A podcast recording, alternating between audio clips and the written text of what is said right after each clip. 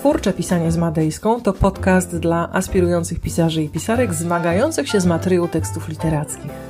To również podcast o twórczym czytaniu, słuchaniu i podglądaniu świata. To podcast o twórczym życiu.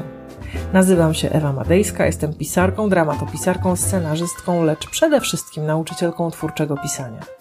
Dzisiaj w piątym już odcinku podcastu opowiem o siedmiu i pół wrogach kreatywności, którzy mają wspólne imię i z którymi można się zmierzyć zadając sobie, tak sobie, tylko jedno jedyne pytanie, ale o tym na końcu. Bo na początku chciałabym przytoczyć fragment z opowiadania Tuve Jansson pod tytułem Wiosenna piosenka. Posłuchaj. W pewien pogodny i bezchmurny wieczór w końcu kwietnia Włóczyki zaszedł tak daleko na północ, że na stokach skał po ich północnej stronie leżały jeszcze łaty śniegu. Wędrował cały dzień przez niezbadane okolice, słysząc nad sobą nawoływanie ptaków przelotnych. Również i one wracały z południa w rodzinne strony. Szło mu się łatwo. Plecak był niemal pusty, a trosk nie miał żadnych. Cieszył się lasem, pogodą i sobą samym. Teraz, kiedy jasno-czerwone słońce świeciło między brzozami, a powietrze było rześkie i łagodne, dzień wczorajszy i jutrzejszy wydawały mu się równie odległe. To jest wieczór na piosenkę, pomyślał Włóczyki. Na nową piosenkę, która składać się będzie w jednej części z nadziei, w dwóch z wiosennej tęsknoty i której resztę stanowić będzie niewypowiedziany zachwyt, że mogę wędrować, że mogę być sam i że jest mi z tym dobrze. Melodię tę nosił pod kapeluszem od wielu dni, ale nie miał jeszcze odwagi jej wydobyć. Tego jednak wieczoru Włóczyki czuł się pewny swojej piosenki. Istniała już. Była niemal gotowa, lepsza od wszystkich, jakie kiedykolwiek wymyślił. To jest początek pierwszej historii z opowiadań z Doliny Muminków. To również początek zmagań Włóczykija z piosenką, którą tylko przeczuwał pod kapeluszem, ponieważ chwilę po tym, jak ją przeczuł, poczuł, wyczuł, pojawił się szereg komplikacji. Pierwszą z nich, najmniejszą, był obiad, który składał się z cienkiej zupy, a którą Włóczyki ugotował sobie, bo musiał. Wiadomo, każdy musi ugotować sobie czasem zupę, choćby była cienka. Po cienkiej zupie Włóczyki już wiedział. Melodia, mówi narrator. Melodia była teraz bardzo blisko. Wystarczyło ją złapać za ogon, ale Włóczyki miał czas. Melodia była otoczona i nie mogła uciec. Wpierw należało zmyć naczynia, potem zapalić fajkę i wówczas, gdy ogień będzie przygasał, dopiero wówczas przyjdzie piosenka. Naiwny Włóczyki. Nie wiedział, co go czeka, bo wtedy pojawiło się ono. Małe stworzonko ze zmierzoną grzywką pojawiło się znikąd, spod wody z krzaczka, skądkolwiek i zaczęło gadać o wszystkim. O swoim podziwie dla Włóczykija, o harmonijce, o tym, że nie ma imienia i że bardzo chciałoby je mieć, bo jest tak małym stworzeniem, że nikt go nie zauważa, a skoro nikt go jeszcze do tej pory nie zauważył, nie mógł mu nadać imienia. Skoro Włóczykij go widzi, to proszę cię, Włóczykiju, nadaj mi imię. Mógłbyś może mi jakieś wymyślić. Więc Włóczyki je wymyślił. Nazwał stworzenie stworka Titiu. Stworzenie ucieszyło się i znikło, ale melodia, którą Włóczyki miał pod kapeluszem, również uciekła. I teraz powiedz mi, ile razy czułeś, czułaś, że jesteś gotów, gotowa, by zacząć, że nic cię nie ogranicza, że czujesz lekkość, że chcesz tworzyć, że masz swoją historię, że dobrze ci, tak jak Włóczykijowi, a to się pewnie nieczęsto zdarza, i w życiu, i ze sobą. Nic, tylko usiąść i pisać. Może nawet ci się to udało. Może zacząłeś, zaczęłaś. I może już się dowiedziałeś, a jeżeli nie, to za chwilę się dowiesz, że Twoja kreatywność, Twój kreatywny czas, Twoje kreatywne teraz, taka przestrzeń między wczoraj a jutro, ma również wrogów. Nie jednego, Titiu, ale kilku. I ci wrogowie zrobią wszystko, aby wykurzyć każdą melodię spod twojego kapelusza. Pierwszy z nich to, uwaga, prokrastynator. Kto go nie zna? Wszyscy go znają. On jest bardzo przekonujący, zwłaszcza na początku pisania. Możecie pytać tak, pisanie, serio pisanie, dzisiaj, teraz, poczekaj do jutra, co się będziesz męczyć? Teraz, zjedz obiad, cienką zupę na przykład, zapij cienką albo mocną herbatą, jaką lubisz, zjedz ciasteczko, poleż, obejrzyj serial. Zmęczyłeś się dzisiaj? Pracowałeś? Tam, gdzie pracujesz? Mm, jutro. a jak nie jutro, to może za, ty za, za, tydzień to jest bardzo dobry czas. A może w niedzielę. Tak, w niedzielę. W niedzielę po tym, jak wyjdzie od ciebie z wizyty, z obiadu teściowa albo matka. Nie, ale po teściowej albo matce będziesz mieć kiepski humor, w związku z tym przełóż pisanie na poniedziałek od 17. Tak, w poniedziałek od 17 za 8 dni będzie super. Będzie super, naprawdę. Mhm. Wrócisz z pracy, pełen siły i energii, zaczniesz pisać. Mm, słyszysz to, prawda? Prokrastynator to naprawdę bezlitosny gość. On zaczyna niewinnie. On zachowuje się najpierw jak e, uczeń, którego wszyscy lubią, e, a który się spóźnia na lekcję, ma zawsze milion wymówek. Mm, autobus, klucze, babcia, e, wypadek, pożar, mm, wszystko. Wszystko. Ale czas usprawiedliwień się w końcu kończy i zaczyna się czas prawdziwych wagarów. I teraz pomyśl, gdybyś miał, miała napisać sobie usprawiedliwienie sobie. Dlaczego wagarujesz? Dlaczego uciekasz z lekcji pisania? To co byś napisał w takim usprawiedliwieniu? Prawdę czy kłamstwo? Mm, to tak naprawdę nie ma znaczenia, bo bez względu na to, co napiszesz, co pomyślisz, co poczujesz, prokrastynator osiąga swój cel. Nie piszesz. Co możesz zrobić już, no właśnie, zacząć pisać. Teraz i przez teraz, rozumiem naprawdę teraz. Masz 15 minut, wyciągnij zeszyt, tablet, komórkę, laptop. Jedną z tych rzeczy zawsze masz przy sobie i zacznij pisać.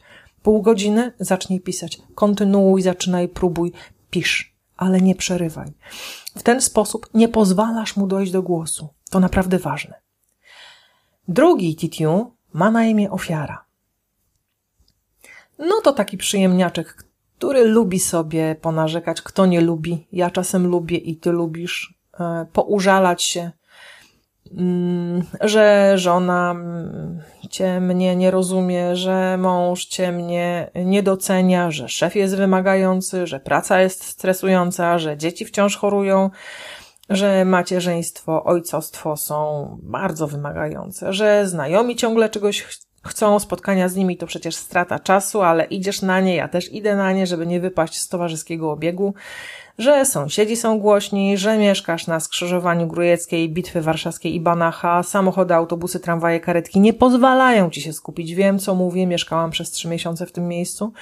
A może masz dom pod lasem? Jeszcze gorzej, bo ciągle kosisz trawę, podlewasz póki wody w kranie, przycinasz, nawozisz, odwozisz, tym razem dzieci do szkoły.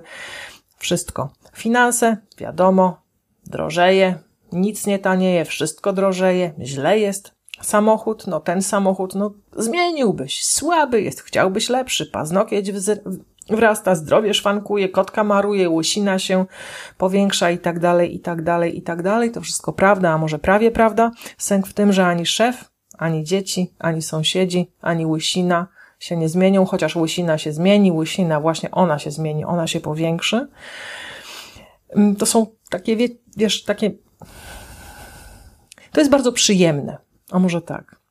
Lubimy się poużalać, lubimy zwrócić na siebie uwagę, lubimy wzbudzić w kimś współczucie. Dobrze nam z tym, kiedy zwracamy na siebie uwagę. E, to nasze małe ja świetnie czuje się e, w takim narzekaniu. Bezpiecznie, wygodnie. Świat jest zły. Świat jest zły, cały świat jest zły. A my biedni, opuszczeni, skrzywdzeni przez kogoś z jakiegoś powodu. Ofiara, tak jak prokrastynator, podobnym narzekaniem osiąga swój cel. Nie piszesz. Nie piszesz.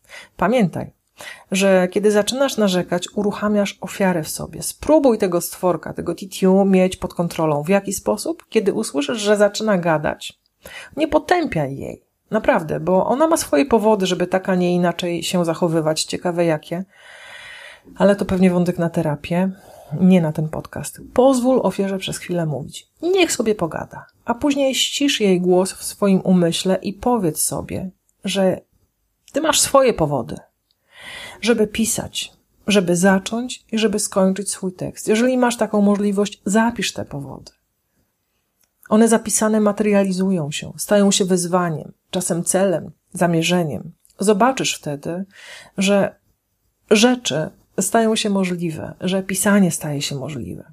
Możesz też przy ofierze uruchomić kilka y, kół ratunkowych. Pisz dziennik. A jeżeli ofiara uruchamia się zbyt często, mm, jak ci to powiedzieć, żeby nie zabrzmiało, wiesz, mm, dziękuj po prostu za to, co masz, za to, co cię otacza, za to, co do ciebie przychodzi. Zamiast narzekać, dziękuj, dziękuj. Pisz poranne strony, popołudniowe strony. Mówiłam o tym przy prokrastynatorze i w paru wcześniejszych podcastach. Pisz krótkie recenzje tego, co przeczytałeś, co usłyszałaś. Ważne, żebyś wszedł, żebyś weszła w tryb piszę, żebyś przerwała narzekanie ofiary, żebyś nie wskoczyła, a raczej nie zeskoczyła na poziom czekam na lepszy czas, a teraz narzekam. Nie rób tego. Nie narzekaj. Nie czekaj na lepszy czas. Rzeczy dzieją się teraz. Trzeci titiu to gaduła. I jest jak włóczy kijowski titiu. Nigdy nie przestaje gadać. Kiedy masz świetny pomysł na opowiadanie, gada. Kiedy masz rozwiązanie fabularnej zagadki w powieści, gada. A najwięcej gada o tym, co planujesz napisać i jakie to masz wielkie projekty. Jakie to wielkie powieści. Jaką to epiką za chwilę zachwycisz świat. Ale kiedy padają szczegółowe pytania o Twoje plany, gaduła zamienia się miejscami z prokrastynatorem albo z ofiarą. Wciąż gada, dlaczego teraz nie piszesz. Pojawiają się wymówki, czyli prokrastynator, i narzekania, czyli ofiara. Gaduła bowiem, gaduła, oczekuje sukcesu i chwały, ale nie lubi, bardzo nie lubi ciężkiej pracy. Jest narcyzem, obibokiem i tchórzem. Jeżeli naprawdę chcesz rozwijać swoje pomysły, nigdy Naprawdę nigdy nie pozwól dochodzić gadule do głosu. Jeżeli masz zwyczaj gadania o pisaniu podczas pisania, przestań to robić. Zamknij się, naprawdę. Twoja historia to twój sekret. Pisanie to twoja sprawa, to twoja prywatna sprawa, to twój prywatny świat, to twój osobisty kontakt z twoją wyobraźnią, podświadomością, z sekretnym życiem. Jedyny wyjątek, naprawdę jedyny wyjątek to warsztaty twórczego pisania. Bo to jest taki, takie miejsce, taka przestrzeń, w której właśnie o tekstach mówimy planujemy, zastanawiamy się, sprawdzamy, co działa, a co nie działa. Zasadniczo milcz i pisz. Jeżeli jednak gaduła znowu się pojawi, przypomnij sobie, ile projektów straciłeś, straciłaś, a na pewno masz takie w zasobach, masz takie w doświadczeniu w swojej historii, przez to, że za dużo o nich mówiłaś, mówiłeś. A jeżeli naprawdę musisz koniecznie podzielić się z kimś tym, co piszesz, to napisz maila do zaufanej osoby, napisz wszystko, co chciałbyś jej jemu opowiedzieć o swojej fabule. I, i nigdy tego maila nie wysyłaj. No może później, kiedy skończysz pisać, ale wtedy wyślesz tekst, a nie jego obietnicę. Czwarty titiu to wewnętrzny skurczybyk. Już o nim mówiłam parę razy, przypomnę jednak. To stworzenie, które bardzo lubi cię obrażać. I lubi obrażać wszystko, co robisz. Lubi poprzeklinać, powyzywać, zdzielić się z liścia, mnie zresztą też. Lubi sklepać mnie po... No wiesz po czym. Wewnętrzny skurczybyk nigdy nie zniknie. Bez względu na to, ile tekstów opublikujesz. Ja kilka opublikowałam i wciąż się z nim zmagam. Wciąż będziesz nie dość dobry. To jest naprawdę przerażający przeciwnik. Nie umilknie nawet wtedy, kiedy będziesz odbierać dowolnie wybraną literacką nagrodę. Taka jego rola. Rada? Powtórzę. Nie słuchaj go nigdy, kiedy pracujesz nad szkicem lub brudnopisem. Posłuchaj go, kiedy szlifujesz i polerujesz tekst. Wtedy może okazać się bardziej merytoryczny. Tyle, że przypomnę, wtedy skurczybyk zamienia się w krytyka. I warto go posłuchać. Ale na krytyka musisz sobie zasłużyć. Musisz skończyć swój tekst. Pisz, napisz i popraw, co trzeba poprawić, korzystając z narzędzi pisarskich. To jest właśnie sposób na skurczybyka. Piąty titiu to sędzia. Mm, to twoje wyrzuty sumienia. To twoje poczucie winy. Wyobraź sobie, że siadasz wreszcie do pisania. Cisza, spokój, koncentracja, trawa skoszona, chrzan podlany, wszystkie karetki zaparkowały pod szpitalem na Banacha, lecz pojawia się sędzia, a ty słyszysz, że... Serio? Musisz posprzątać w garażu. Musisz posprzątać na strychu, pobawić się z dziećmi, wyczyścić kominek, umyć okna i tak dalej, i tak dalej, i tak dalej. On jest blisko prokrastynatora. Ale sędzia zadaje ci kolejne pytania. Czy naprawdę chcesz pisać? Czy to, co robisz, nie jest przypadkiem egoistyczne? Czy to czasem nie jest zbyt trudne dla Twoich bliskich? Czy to, co robisz, jest wartościowe? Inaczej Cię zaprogramowano. Zaprogramowano cię, abyś był uważny, uważna, użyteczny, użyteczna. Sędzia zadaje ci pytanie, czy naprawdę chcesz pisać. I pokazuje, że rojenia o pisaniu i publikowaniu są samolubne. W łapy sędziego wpadają przede wszystkim kobiety. One są bardziej podatne, bardziej skłonne do zaniedbywania swoich kreatywnych potrzeb. Ale mężczyźni też z nim walczą. Czują, często czują, że zamiast pisać powinni pracować, poważnie pracować, powinni walczyć o chleb, przynosić do domu mm, bekon, wozić dzieci na basen, tańce na hiszpański, że nie mają prawa do kreatywności. Że codziennie muszą się mierzyć z codziennością, że na kreatywność, na czas, na pisanie muszą sobie zasłużyć. Otóż, żeby być lepszą matką, ojcem, synem, córką, bratem, siostrą, kimkolwiek, musisz zlekceważyć sędziego. Musisz znaleźć ujście dla swojej kreatywności. Jeżeli tego nie zrobisz, za chwilę zaczniesz narzekać. Na smyczy sędziego pojawi się merdając ogonkiem ofiara. Jedna z moich słuchaczek absolwentka klasy mistrzowskiej, dokładnie rok temu o tej porze w ramach spotkań mistrzowskich napisała powieść. Całą. Od początku do końca. W pięć miesięcy. Pracowała w korporacji. Inne słuchaczki chciały wiedzieć, jak to tak naprawdę, jak, jak to zrobiłaś, pytały. E, odpowiedź była krótka. Bardzo krótka. E, dziewczyna odpowiedziała kosztem.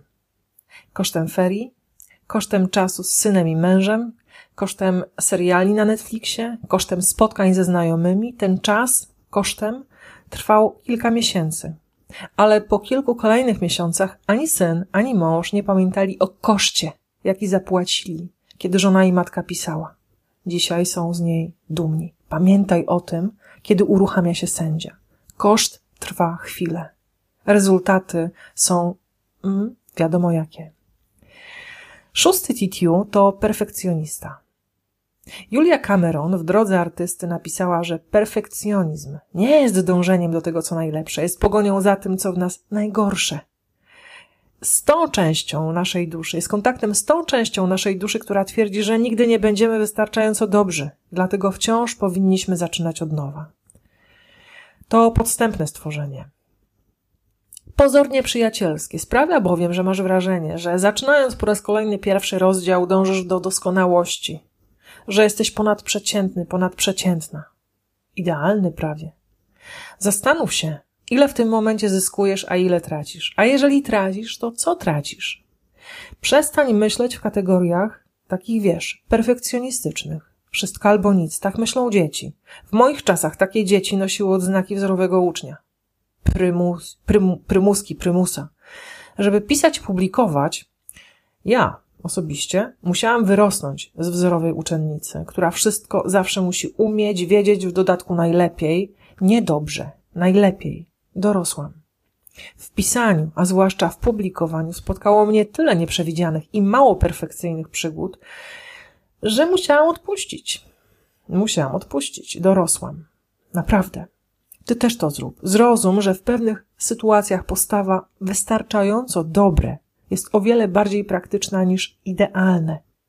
Wielu pisarzy, wiele pisarek pisze, publikuje wystarczająco dobre powieści, podczas gdy ty dłubiesz w idealnym pierwszym zdaniu. Warto? No nie wiem, może. Tak naprawdę. Miej odwagę znosić niepowodzenia. Czasem ci nie wyjdzie, czasem się nie uda, no i co z tego? Wiem, że teraz myślisz, że wszystko z tego, a tak naprawdę nic. Perfekcjonizm to błąd w mentalnym oprogramowaniu. Zmień to oprogramowanie, zaktualizuj system po prostu.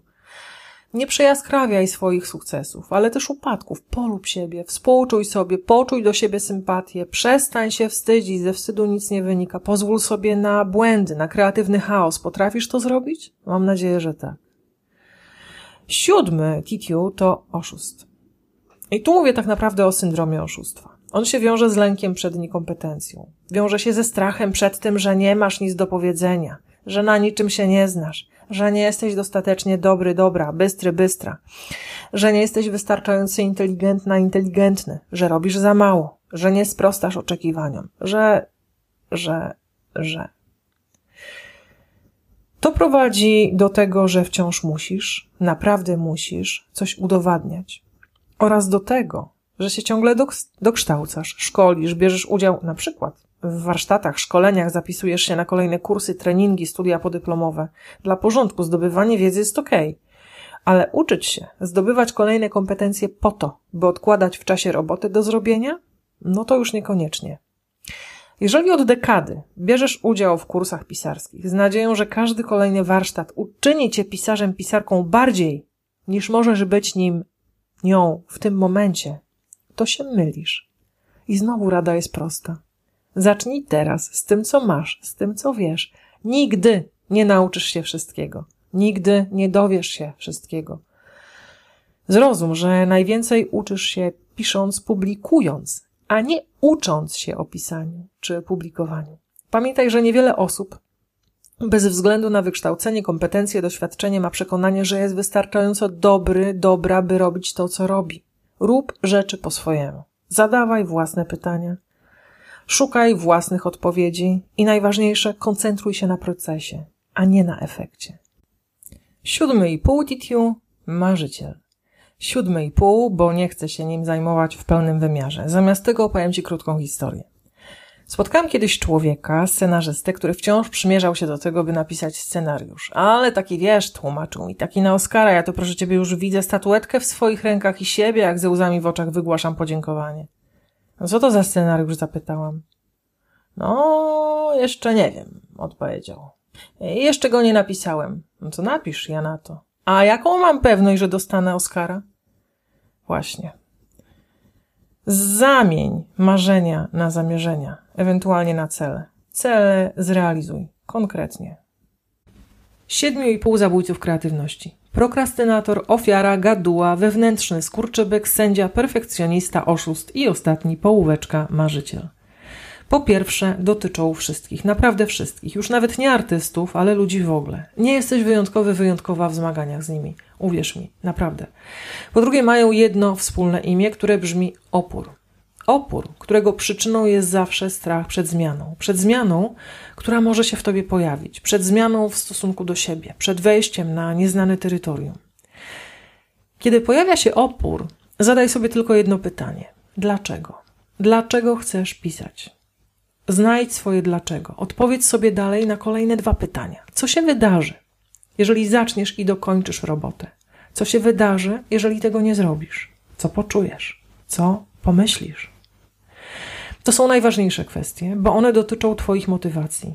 Jeżeli znasz swoje motywacje, pokonasz opór i będziesz gotów, gotowa, by zmierzyć się z każdą dystrakcją, uwierz mi, wtedy nikt i nic ci nie przeszkodzi jeżeli masz silną, mocną motywację. Nikt i nic ci nie przeszkodzi. Czasem, i tu już mówię o nas, pisarzach, pisarkach, czasem mamy opór przed brakiem zmiany. Bo piszemy, piszemy, publikujemy, publikujemy, a na moim, Twoim koncie żadnych zmian. Nic nie wynika z tego pisania. No nic, tak też się może zdarzyć. Pozostanę jednak przy pozytywnej zmianie. Zmień swoje nastawienie do tego, co Ci przeszkadza.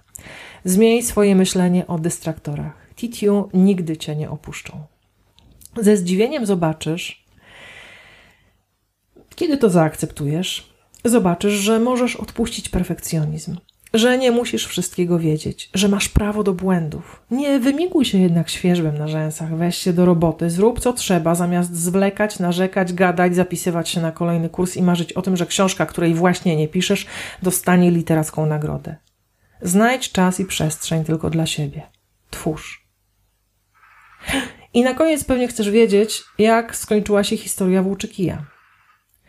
Po swojej przygodzie z Titiu, Włóczykij podrapał się w głowę. A więc to tak powiedział. Tak.